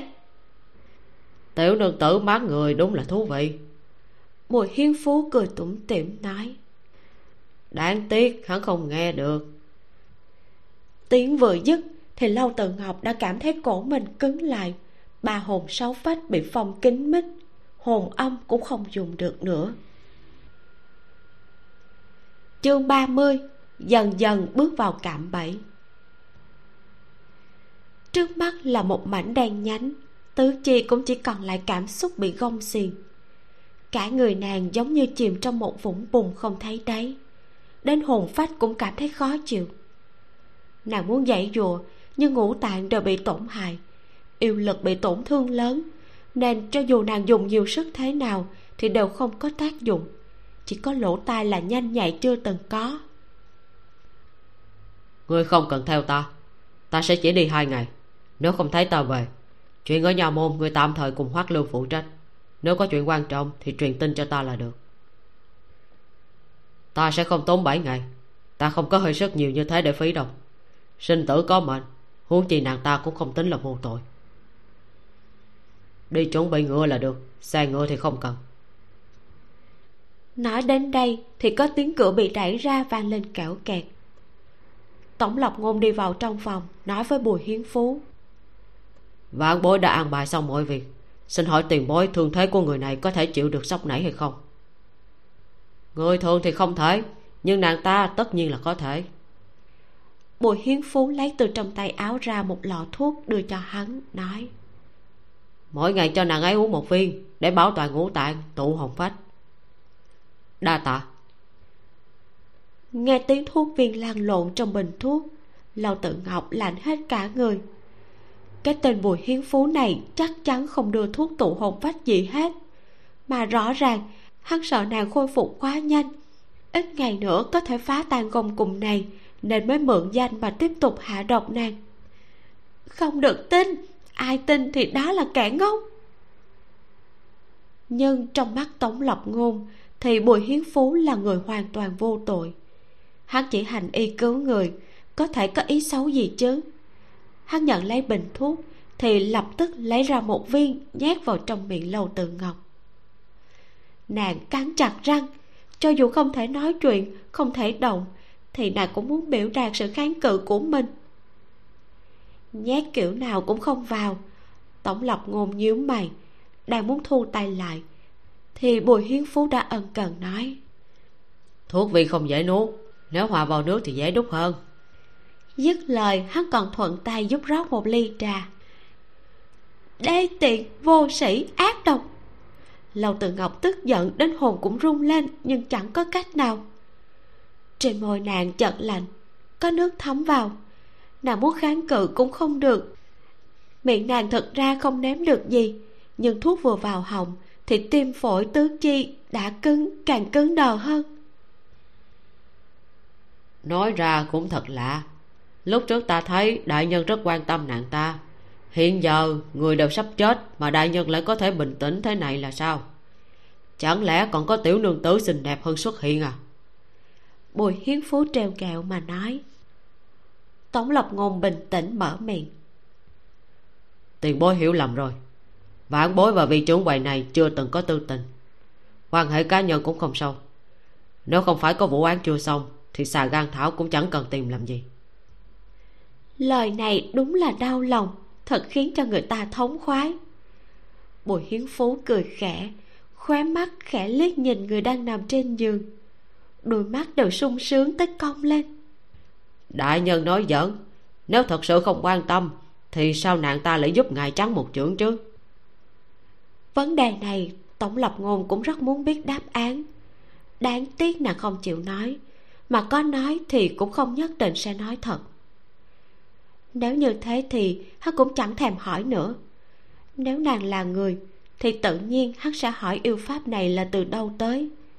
Nếu nàng không phải người, thì chuyện nàng hồn phi phách tán hắn cũng sẽ không quan tâm. Nghĩ thì nghĩ như thế, nhưng lúc ánh mắt hắn nhìn đến khuôn mặt không còn huyết sắc kia, thì vẫn mím môi, thoáng siết chặt tay bùi hiên phú nói. Việc này không nên chậm trễ. Nếu đại nhân thật sự muốn tìm được xà gan thảo kia thì nên sớm xuất phát đi. Tuy tại hạ ẩn cư nhiều năm nhưng nói sao cũng là người có chút tuổi tác. Nếu đại nhân gặp nạn thì chỉ cần truyền âm tại hạ nhất định sẽ vươn tay tương trợ. Tống lập ngôn gật đầu. Chờ tống tuân trở lại hắn lập tức bế lâu từ ngọc lên đi ra cửa. Ôm người lên ngựa xong tống lập ngôn kéo dây cương nói. Truyền lời đến khách điếm trưởng đăng bên kia.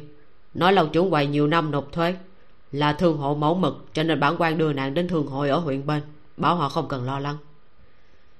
Tổng tuần sửng sốt dùng ánh mắt hết sức phức tạp mà nhìn hắn một cái. Hắn nghi hoặc hỏi. Làm sao? Dạ không. Tổng tuần vò đầu cười cười nhỏ giọng nói thuộc hạ chỉ cảm thấy lâu trưởng quầy hình như rất có sức ảnh hưởng tới đại nhân. Loại lời này nếu như ở trước kia thì dù thế nào hắn cũng sẽ không nói. Làm việc thôi mà cần gì phải giúp người khác tìm một cái cớ. Tổng lộc ngôn cũng cứng người quay người coi như là không nghe thấy câu này nói. Ta đi đây. Đại nhân đi đường cẩn thận. Lưng ngựa sóc nảy cho dù lâu từ ngọc được đặt ở trước người hắn, nhưng vẫn bị đông đưa lúc lắc. Rất nhiều lần suýt nữa thì nàng đã ngã xuống. Tổng lập ngôn bất đắc dĩ chỉ đành vươn một tay ra ôm eo nàng. Trưởng quầy của khách điếm khác đều ăn đến tay to mặt lớn, như vậy mới có thể cho thấy đồ của nhà mình ăn ngon. Nàng thì ngược lại, cả người mảnh mai, eo cũng chẳng có bao nhiêu thịt, một cánh tay ôm cũng thấy thiếu thiếu cơ thể bé nhỏ này làm sao lại tập yêu pháp chứ? Ý thức được mình đang nhọc lòng nghĩ việc không nên nghĩ, tổng lập ngôn thầm mắng chính mình một câu, sau đó lấy lại bình tĩnh. Kỳ đấu sơn nhìn thì có vẻ không xa, nhưng muốn đến chân núi thì cũng phải cưỡi ngựa đến khi trời tối. Trên đường bọn họ đi qua một quán trà tống lộc ngôn ghìm ngựa, quyết định ôm người xuống nghỉ ngơi trong quán không có người khác. Tiểu nhị thấy hắn thì hết sức nhiệt tình lau bàn nói. Mời khách quan ngồi muốn uống trà gì ạ? À? cái gì cũng được. Tống lập ngôn muốn đỡ lâu tự ngọc ngồi trên ghế. Nhưng tình trạng hiện tại của nàng khẳng định không thể ngồi nổi. Vì thế hắn bất đắc dĩ phải để nàng dựa trên người mình. Tiểu nhị mang trà lên vừa cười vừa nói. Tôn phu nhân bị bệnh sao? Nhìn dáng vẻ chắc là hai người lên núi tìm thuốc. Kỳ đấu sơn này nhiều bảo bối khách quan cứ kiên nhẫn tìm xem. Tống lộc ngôn muốn mở miệng thanh minh rằng nàng không phải là phu nhân của hắn. Nhưng dù sao đây cũng chỉ là người xa lạ. Giải thích cũng chẳng để làm gì. Tổng lộc ngôn chỉ làm như không nghe thấy mà nói một câu. Rất nhiều người lên núi tìm thuốc sao tất nhiên là nhiều. Chúng sinh khổ ải nhưng không thích nhất chính là chết chóc. Nghe nói trên núi có linh thảo thần dược thì có ai mà không ôm hy vọng đi tìm? Hai ngày trước, có một vị công tử cũng lên núi tìm thuốc cho vợ. Vốn tưởng là công cốc. Ai ngờ thật sự tìm được ở bắc phong á. Lúc xuống núi còn thưởng cho tiểu nhân một quan tiền đó. Kẻ lừa đảo. Lầu tự ngọc gào thét trong lòng. Đây đích thì là kẻ lừa đảo có công tử nhà ai mà thưởng một quan tiền chứ? Chẳng lẽ người lên núi tìm thuốc mà còn mang theo mấy quan tiền trên người chắc? Nói gì đi nữa, thì tiền thưởng ở huyện phù ngọc chỉ cần tầm 20 văn tiền là hết cước. Có kẻ phá gia nào chịu thưởng một quan đây? Nhưng tổng lập ngôn là kẻ trước giờ không thiếu tiền, càng không biết giá cả thị trường. Vì thế chỉ tò mò hỏi. Hắn tìm được ở chỗ nào của bác phong?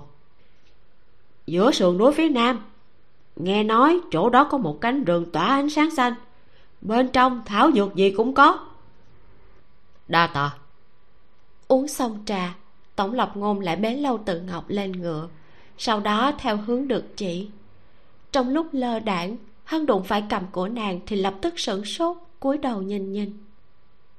Nàng đang rơi lệ sao? Nước mắt trong suốt dừng trên khóe môi nàng rồi chảy tới cầm từng giọt rơi xuống ướt tay áo hắn. Thuốc của bùi đại phu quả nhiên hữu hiệu. Thế mà đã hồi hồn rồi. Hắn nhẹ nhàng thở ra.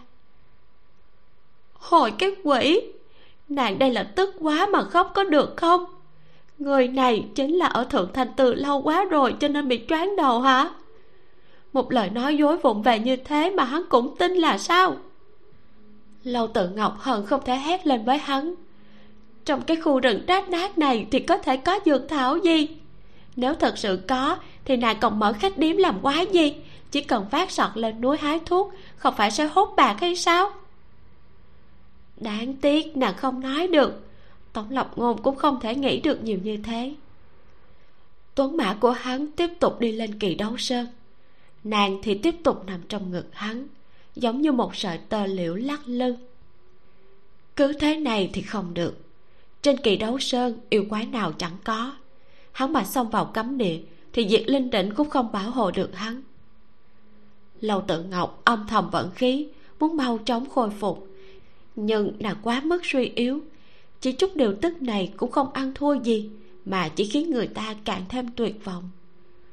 Cũng may, kỳ đấu sơn có linh khí tự nhiên tụ hội, ít nhiều cũng giúp ích cho nàng. Đêm đó hai người ăn ngủ ngoài trời. Tổng lộc ngôn dựa vào cây mà ngủ. Lầu tự ngọc nhân cơ hội đó vận công điều tức, khép lại kinh mạch đứt gãy. Sáng sớm ở trong núi dâng lên sương mù. Tổng lộc ngôn ngủ rất nông, nên lúc này đã hoàn toàn thức giấc. Hắn mở mắt nhìn bốn phía, thấy trời đã sáng, thì đứng dậy tới gần đó tìm nguồn nước. Sau khi rửa mặt hắn nhìn chằm chằm mặt nước mà suy nghĩ một lát, sau đó vẫn cầm khăn về. Lâu từ ngọc vẫn đang vận khí ở đan điền, đột nhiên lại cảm giác được có người ôm mình vào lòng. Sau đó mặt bị người ta xoa, nước suối mát lạnh khiến nàng cũng tỉnh vài phần. Người này, vậy mà lại có lúc chăm sóc cẩn thận thế này sao? Lâu tự ngọc rất ngạc nhiên lúc trước, không phải hắn bày ra bộ dạng không tình nguyện cứu nàng hay sao? Bây giờ, hắn lại lau mặt cho nàng ôn nhu như thế này. Hắn giống như sợ nàng bị đau, vì thế sức lực cũng rất cẩn thận. Bị trọng thương như vậy, lại còn nghe hắn nói những lời đã thương kia. Nên nếu nói nàng không có chút oán giận nào là không thể. Nhưng mọi thứ đến quá nhanh, nàng không kịp khổ sở thì đã quay sang lo lắng. Giờ này khắc này, nàng được hắn nhẹ nhàng xoa mặt cho, thì mới bất giác cảm thấy tủi thân. Chóp mũi cũng chua xót. Nàng dù sao cũng chưa từng làm chuyện bất lợi với hắn. Cho dù bị phát hiện có yêu khí, thì nàng cũng vì cứu hắn. Nàng còn giúp hắn phá án, cũng giúp hắn tìm diệt linh đỉnh trở về. Sao hắn không chịu niệm tình nàng? Mà đã trở mặt nói không có quan hệ gì. Máu lạnh, vô tình, tàn nhẫn. Nhưng lòng ngực hắn thật ấm áp, mang theo mềm mại và hơi ấm nhân gian. Nếu nàng có thể động, thì sẽ muốn cọ cọ vài cái, sau đó đem đầu duỗi ra cho hắn sờ. Cái đuôi cũng sẽ thò ra mà lắc với hắn. Cho dù có tức hơn nữa, chỉ cần hắn mang ra một bát canh gà thì nàng đều sẽ quên hết. Ụt ụt mà uống sạch canh gà sau đó đi theo hắn đến cùng trời. Sao lại khóc nữa rồi? Người ôm nàng thì thầm một tiếng. Cái khăn tay ướt nước chậm rãi lau khóe mắt cho nàng. Cứ thế lâu mãi. Bách yêu lục có nói yêu quái sẽ không rơi lệ. Vậy thì chẳng lẽ nàng đúng là người phàm chẳng qua tu luyện yêu pháp mà thôi. Hắn cúi đầu nhìn nước mắt trên mặt nàng sau đó cảm khái. Là thủy yêu sao? Lòng tự ngọc hết nói nổi. Nàng thu lại lời vừa nói. Người này phải cho nàng hai chén canh gà thì mới có thể khiến cho nàng nguôi giận. Tống lập ngôn lấy thuốc bùi hiến phú đưa cho hòa vào nước suối đút cho nàng uống lầu tự ngọc đấu tranh không có kết quả, lén phun ra một chút. Sau đó lại bị hắn ôm lên lưng ngựa. Mảnh rừng cây tỏa ánh sáng xanh mà tiểu nhị kia nói ở phía xa. Đúng là ở phía nam của bắc phong. Nhưng kỳ quái là, hắn đi tới mấy canh giờ mà chẳng đến gần được. Ngược lại, càng lúc càng xa. Kết thúc tập năm. Xin chào các bạn Trước khi nghe tiếp phần review của mình, Nếu như bạn thích tập truyện này, Hãy tranh thủ, Hãy nhấn một chút thời gian Bấm đăng ký kênh Hoặc bấm like cho video trên youtube Bình chọn 5 sao nếu như bạn đang nghe trên vimeo.com Hoặc là thả tim nếu như bạn đang nghe trên Spotify để ủng hộ mình Hãy nghe tại ba kênh chính thức này của mình để cho mình thêm động lực với nha ừ. Sau khi nghe tập này bạn có cảm nghĩ gì? Đừng ngại hãy để lại bình luận cho mình biết nha.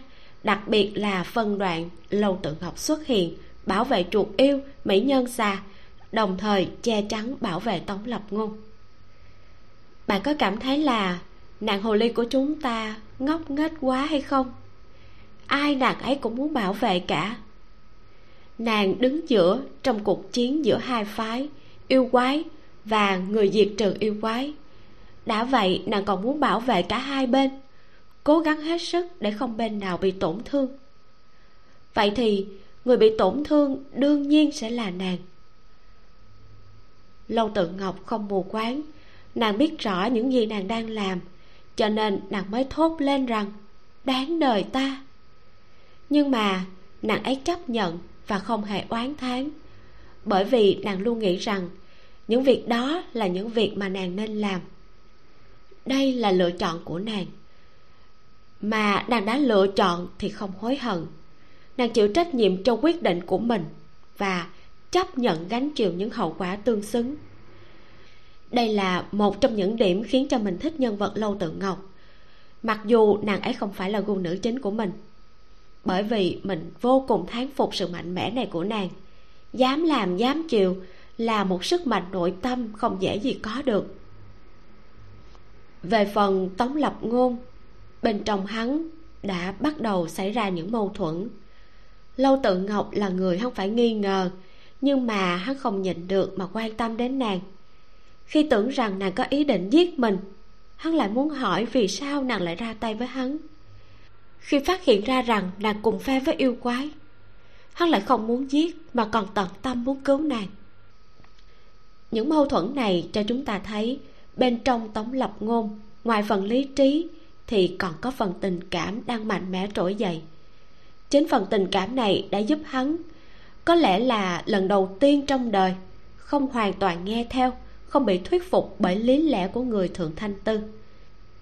Hắn hỏi, nếu là người cũng phải giết ư? Người trên thế gian này đã có luật pháp quản lý, làm sao lại tới lượt hắn quyết định sống chết của người khác chứ? Câu nói này mình thấy rất rất là hay. Nó đúng trong mọi hoàn cảnh kể cả hiện thực luôn. Uhm, sẽ còn có rất là nhiều mâu thuẫn và xung đột trong nội tâm của nhân vật tống lập ngôn này nữa dẫn đến lựa chọn quan trọng nhất của hắn.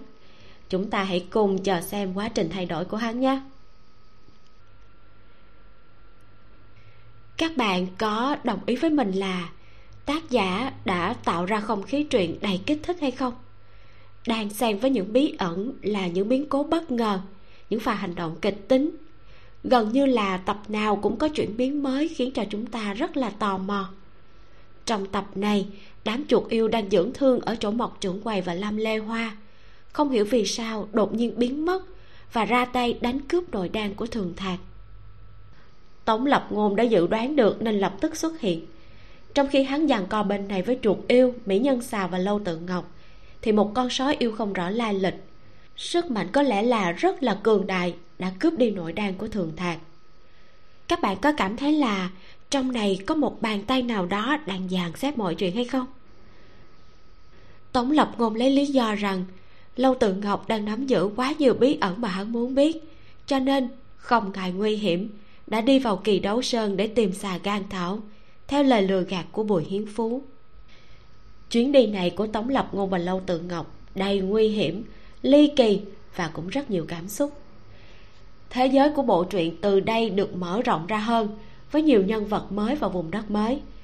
Các bạn hãy đón xem tập 6 tiếp theo để chứng kiến hành trình thú vị này cùng mình nha.